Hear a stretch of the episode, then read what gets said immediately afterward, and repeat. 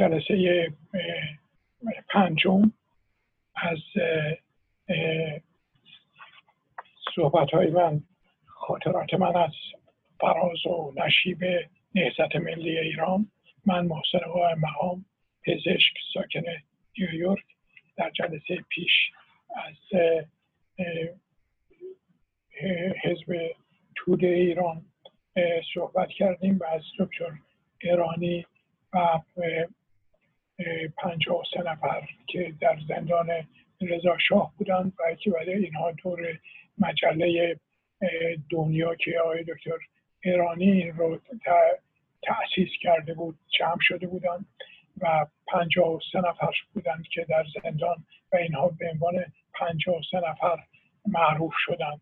به قول آقای انورخامه اینها هرچه بودن یا هرچه کردن نقش بزرگی در تاریخ در این قسمت از تاریخ ایران داشتند و دارند. و همونطوری که در جلسه پیش ارز کردم حزب توده رو بیشتر روشن فکران آزادی خواهان ایران جمع شدن. صحبت آزادی خواهی در دنیا بسیار زیاد شده بود. احساب سوسیالیست احساب به خصوص شوروی که خودش رو شناسانده بود به اسم یه حزب سوسیالیست و بعدم کمونیست در حالی که چنین نبود و بعد روشن خواهم کرد. و لذا مردم به این حزب گرویدن. به اساسنامه حزب توده طوری نوشته شده بود که به اصطلاح قوانین ایران رو رعایت می‌کنن. هیچ صحبت سوسیالیسم و کمونیسم و این صحبت ها نبود توش. و برای اینکه بتونن فعالیت بکنن بتونن حضور داشته باشن. و این قول آقای دکتر صدیقی که صحبت می‌کرد تو جبهه ملی حزب توده دو تا کار رو اصلی رو در, در جریان بسیار تاریخ روشنفکر ایران انجام داد. یکی سازماندهی بسیار نقش بزرگی داشت در این کار و سازمان های دیگه یاد گرفتن چجوری سازماندهی بکنن. یکی هم سازماندهی کارگران ایران. این هم توسط حزب توده انجام شد. در اینجا خب خیلی جریانات بود. حتی در اون موقعی که حزب توده علیه مسائل ملی عمل می‌کرد. ولی چون توده کارگران رو اینها سازماندهی کرده بودن در اون موقع قبل از اینه که واقعا روشن روشنبینی پیدا بکنن همه همون کارهای دنبال روی حزب توده رو انجام می‌دادن. در مثلا انگلیس و شوروی هر دو علیه ملی شدن صنعت نفت بودن. هر دو علیه نهضت ملی بودن برای که به هم برخلاف منافعشون بود. انگلیس که خیلی معلوم بود نفت از دستش گرفته می‌شد. روسیه هم با ملی شدن صنعت نمی‌تونست نفت شما رو بگیره. و در این دوره یه جریان خیلی با ارزشی که از نظر تاریخ ایران ارزشش به عنوان حضورش پیدا شد. مسئله فرقه دموکرات و پیشوری بود که ایشون مجلس انتخاب شد برای مجلس شورا و منتها چیزش رو قبول نکردن و ایشون قبول نشد به نمایندگی. اعتبار رو تصویب نکردن. و ایشون هم رفتن در آذربایجان و فرقه دموکرات درست کردن که در آنجا می‌خواستن جدا کنن آذربایجان رو از ایران. و یه مش اصلاحاتی هم در آذربایجان انجام دادن اسفانت خیابان ها تاسیس دانشگاه تبریز و مسئله زبان ترکی رو به جای زبان فارسی قرار دادن. البته همیشه میلیون می‌خواستن قبول داشتن که هر کسی می‌تونه به زبان مادری خودش صحبت بکنه و باید پشتیبانی کرد.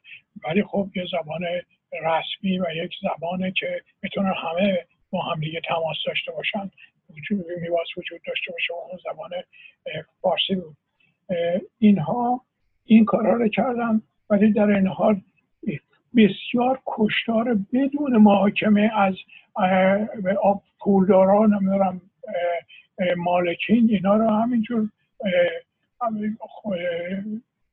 اعدام می‌کردند با فرمای مختلف و بدون محاکمه و یعنی همچین بیقانونی در آذربایجان بود. البته اینها همه به دلیل این بود که ارتش سرخ بعد از در, جنگ دوم بعد از 1120 شمال ایران رو گرفت و ارتش به انگلیس هم جنوب رو گرفته بود.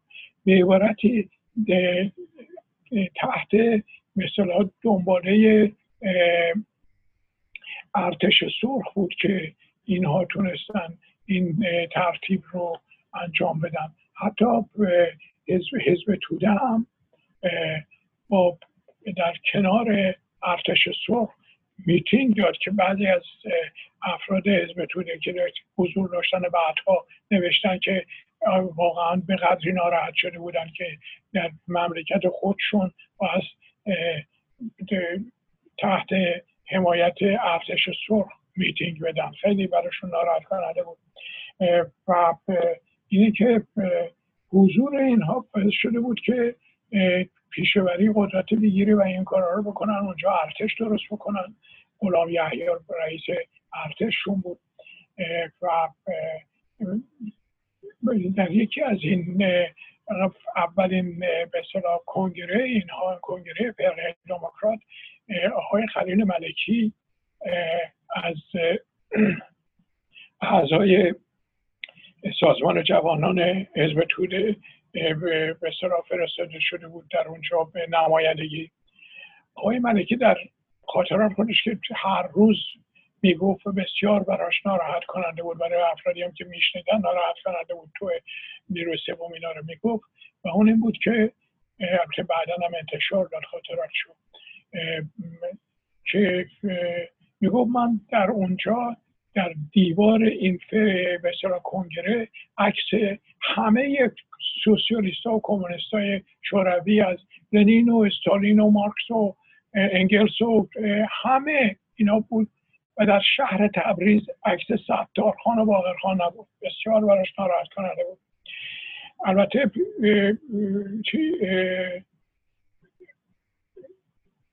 خود حزب توده هم سازمان خودشو در آذربایجان به اصطلاح منحل کرد که فقط فرقه دموکرات البته به خواست فرقه دموکرات انجام داد که اون هم از باب ناراحتی توده های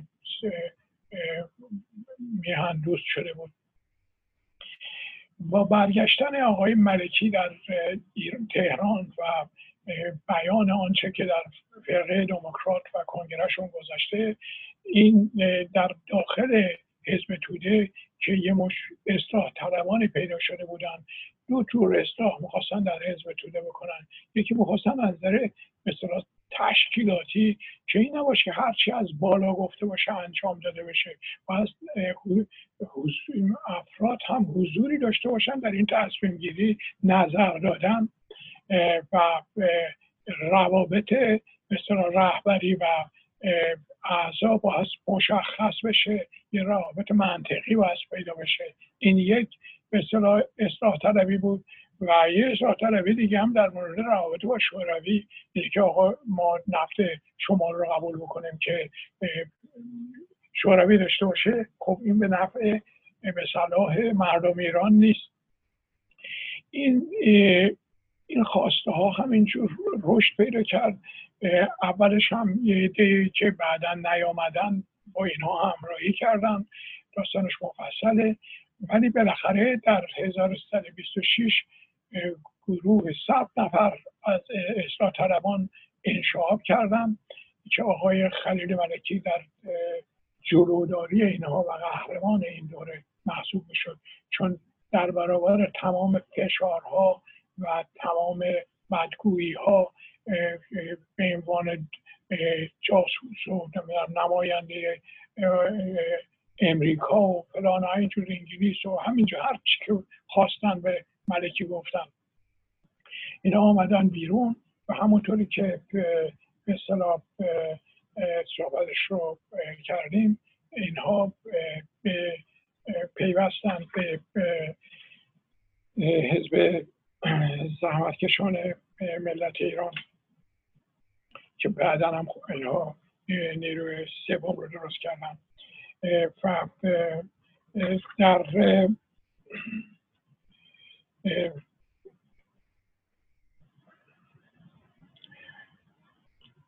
در اینجا مسئله نفت به این صورت شد که آقای قوام سلطنه نخست وزیر شد. بسیار به سیاستمدار با تجربه ای بود. ایشون با نمایندگان شوروی صحبت کرد و قبول کرد که نفت شمال رو بده به شوروی. و بعدا هم خودش به شوروی رفت و در اونجا این مذاکرات رو انجام دادن. ولی ترتیبی داده بود که مجلس که دست به حزب دموکرات قوام بود این قرارداد رو رد کرد قبول نکرد. عبارتی در این که قوام به عنوان نخست وزیر اونجا قبول کرد ولی مجلسی قبول نکنه انجام نیست. ولی واقعیت این بود که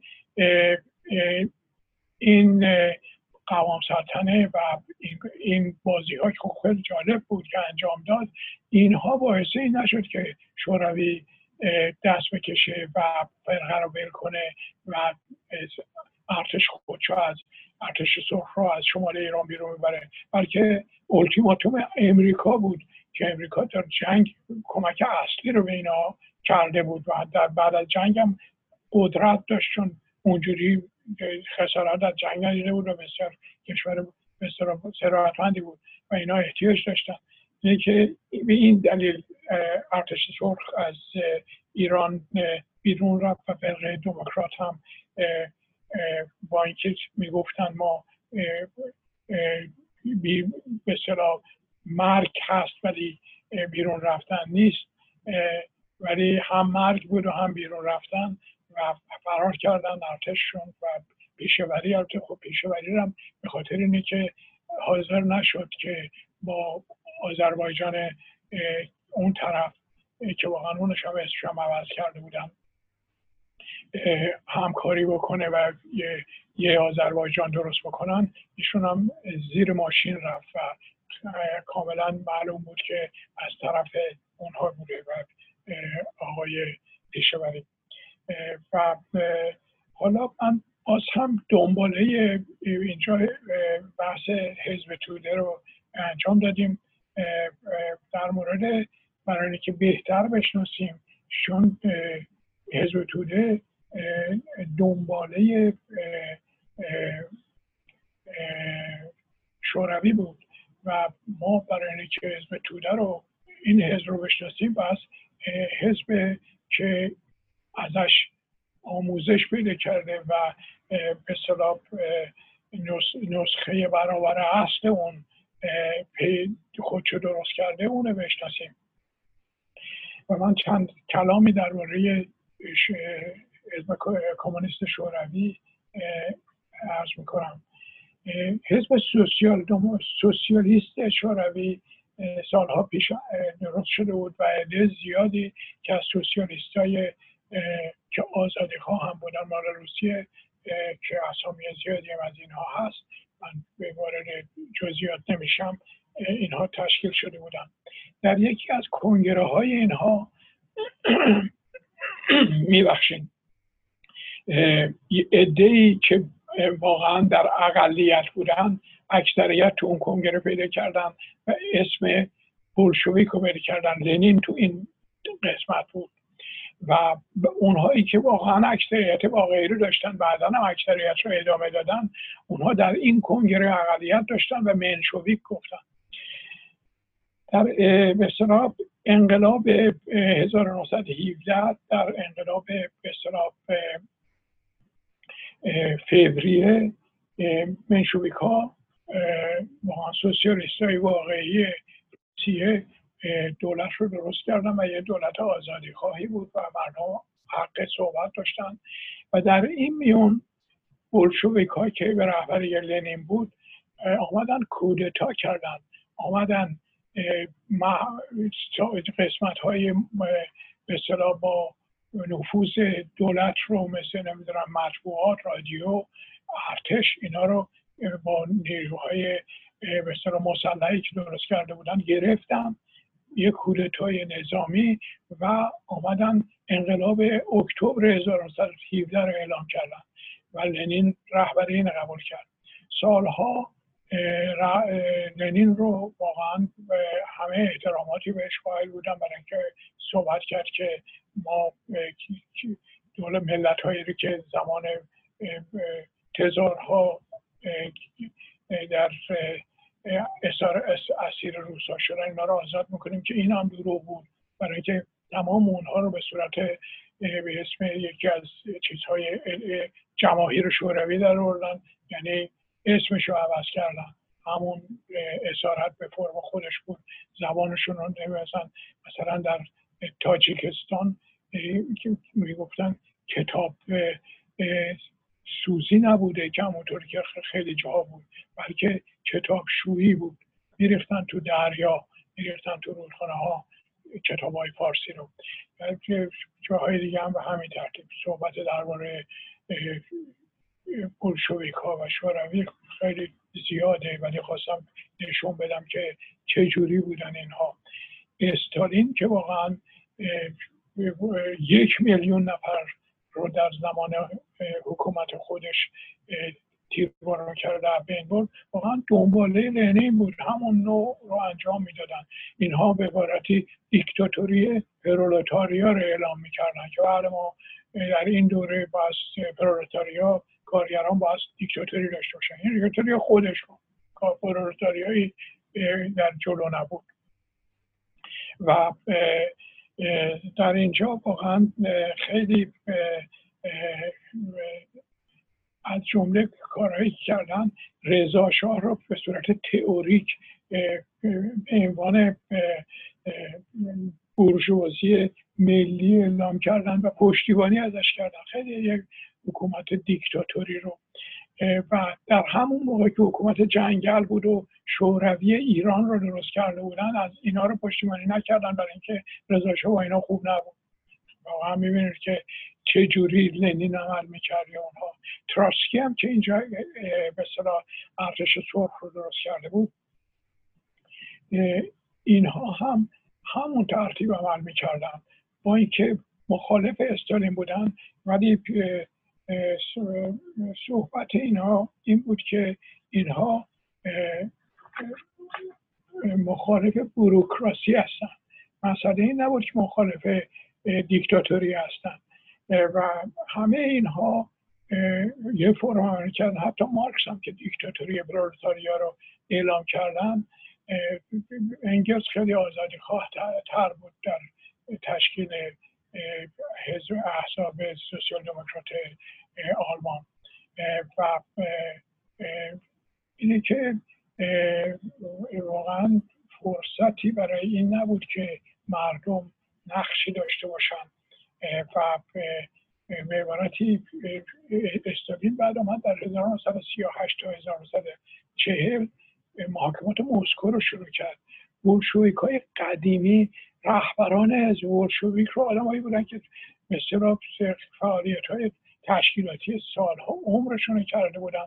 اینها می آمدن مجبورشون کردن زیر شکنجه و زیر اینکه خانوادهشون و پدرشون در میارن آمدن همشون به اصطلاح قبول کردن و که اینها چیز هستن. که اینها همه جاسوس به اصطلاح آلمان و جاسوس انگلیس بودن و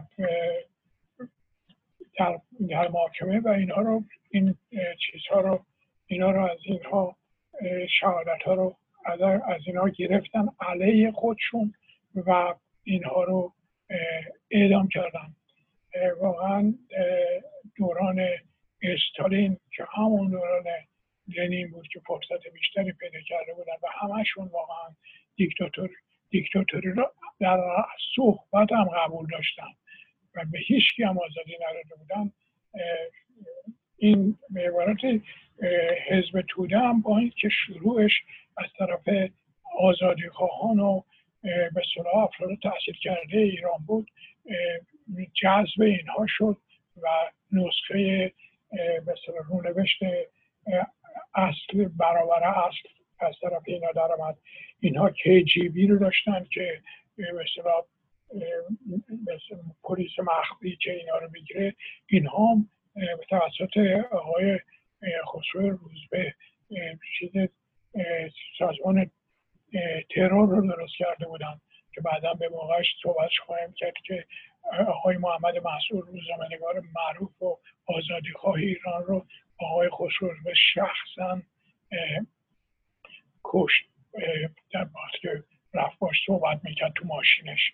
از بیرون اینها رو آقای دکتر فریدون کشاورز عضو هیئت اجرایی حزب توده بعدا همه رو من متهم می‌کنم در کتابی اینها رو همه رو بیرون بیرون داد.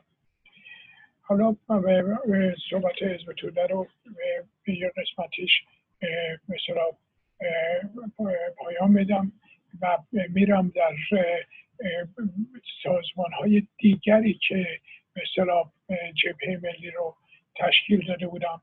یکیش صحبت یکیش سازمان های مثلا مسلمان بود.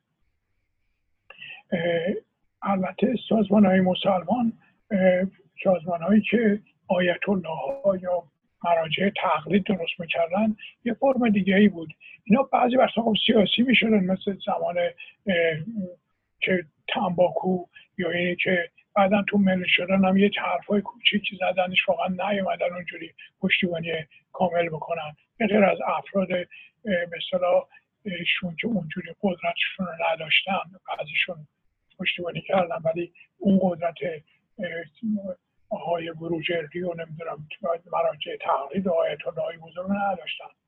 و این حالا صحبت شد بس بعدا بشه. اینها بیشتر برای جمع کردن خمس و زکات و نظر میبخشین نظر مالی بود که اینا مثل سازمان های اون فرم خودشون رو داشتن.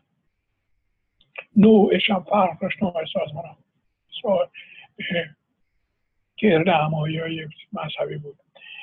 روزخانی و نمی‌دونم ترتیب دادن به حج رفتن و این صحبت ها. یا یا امام ها رو تقویت کردن. ولی سازمان های دیگه آقای کاشان آیت الله کاشانی ایشون ضد انگلیسی کار می‌کرد. فعالیت های ضد انگلیس داشت. بعدا هم نهضت ملی پیوست. و پشتیبانی نهضت ملی ایران کرد. پشتیبانی دکتر مصدق کرد. آقای کاشانی بعد از تیراندازی به شاه در بهمن 1127 ایشون رو بدون اینکه نقشی داشته باشه چون برای فرصتی پیدا کردن که از توده رو مثلا غیر قانونیش کردن آدم های عمده هم این طرف اون طرف چیز کردن و ایشون هم به لبنان تبعید کردن. البته ایشون بعد از اینه که در مجلس 16 هم انتخاب شد خود به خود وارد برگشت به ایران و فعالیت های خود رو آغاز کرد و فعالیت هایی که همه به نفع نهضت ملی بود تا مثلا سی تیر 1331 که ایشون از دکتر مصدق جدا شد و علیه نهضت ملی و علیه دکتر مصدق و جبهه ملی شد. که اینو به زمان خودش من توضیح بیشتر میدم. به غیر از این مجمع مسلمانان مجاهد بود با شمس قنات آبادی.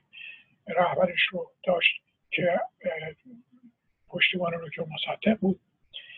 و اینها اون موقعی که دکتر مصدق از مجلس بیرون آمد که برای مردم صحبت بکنه سه نفر که اونجا بودن یکیشم شمس قرار تاوری بود. مصدق رو دوش اون قرار گرفته بود. خواستم بگم کجای کار بود. بعد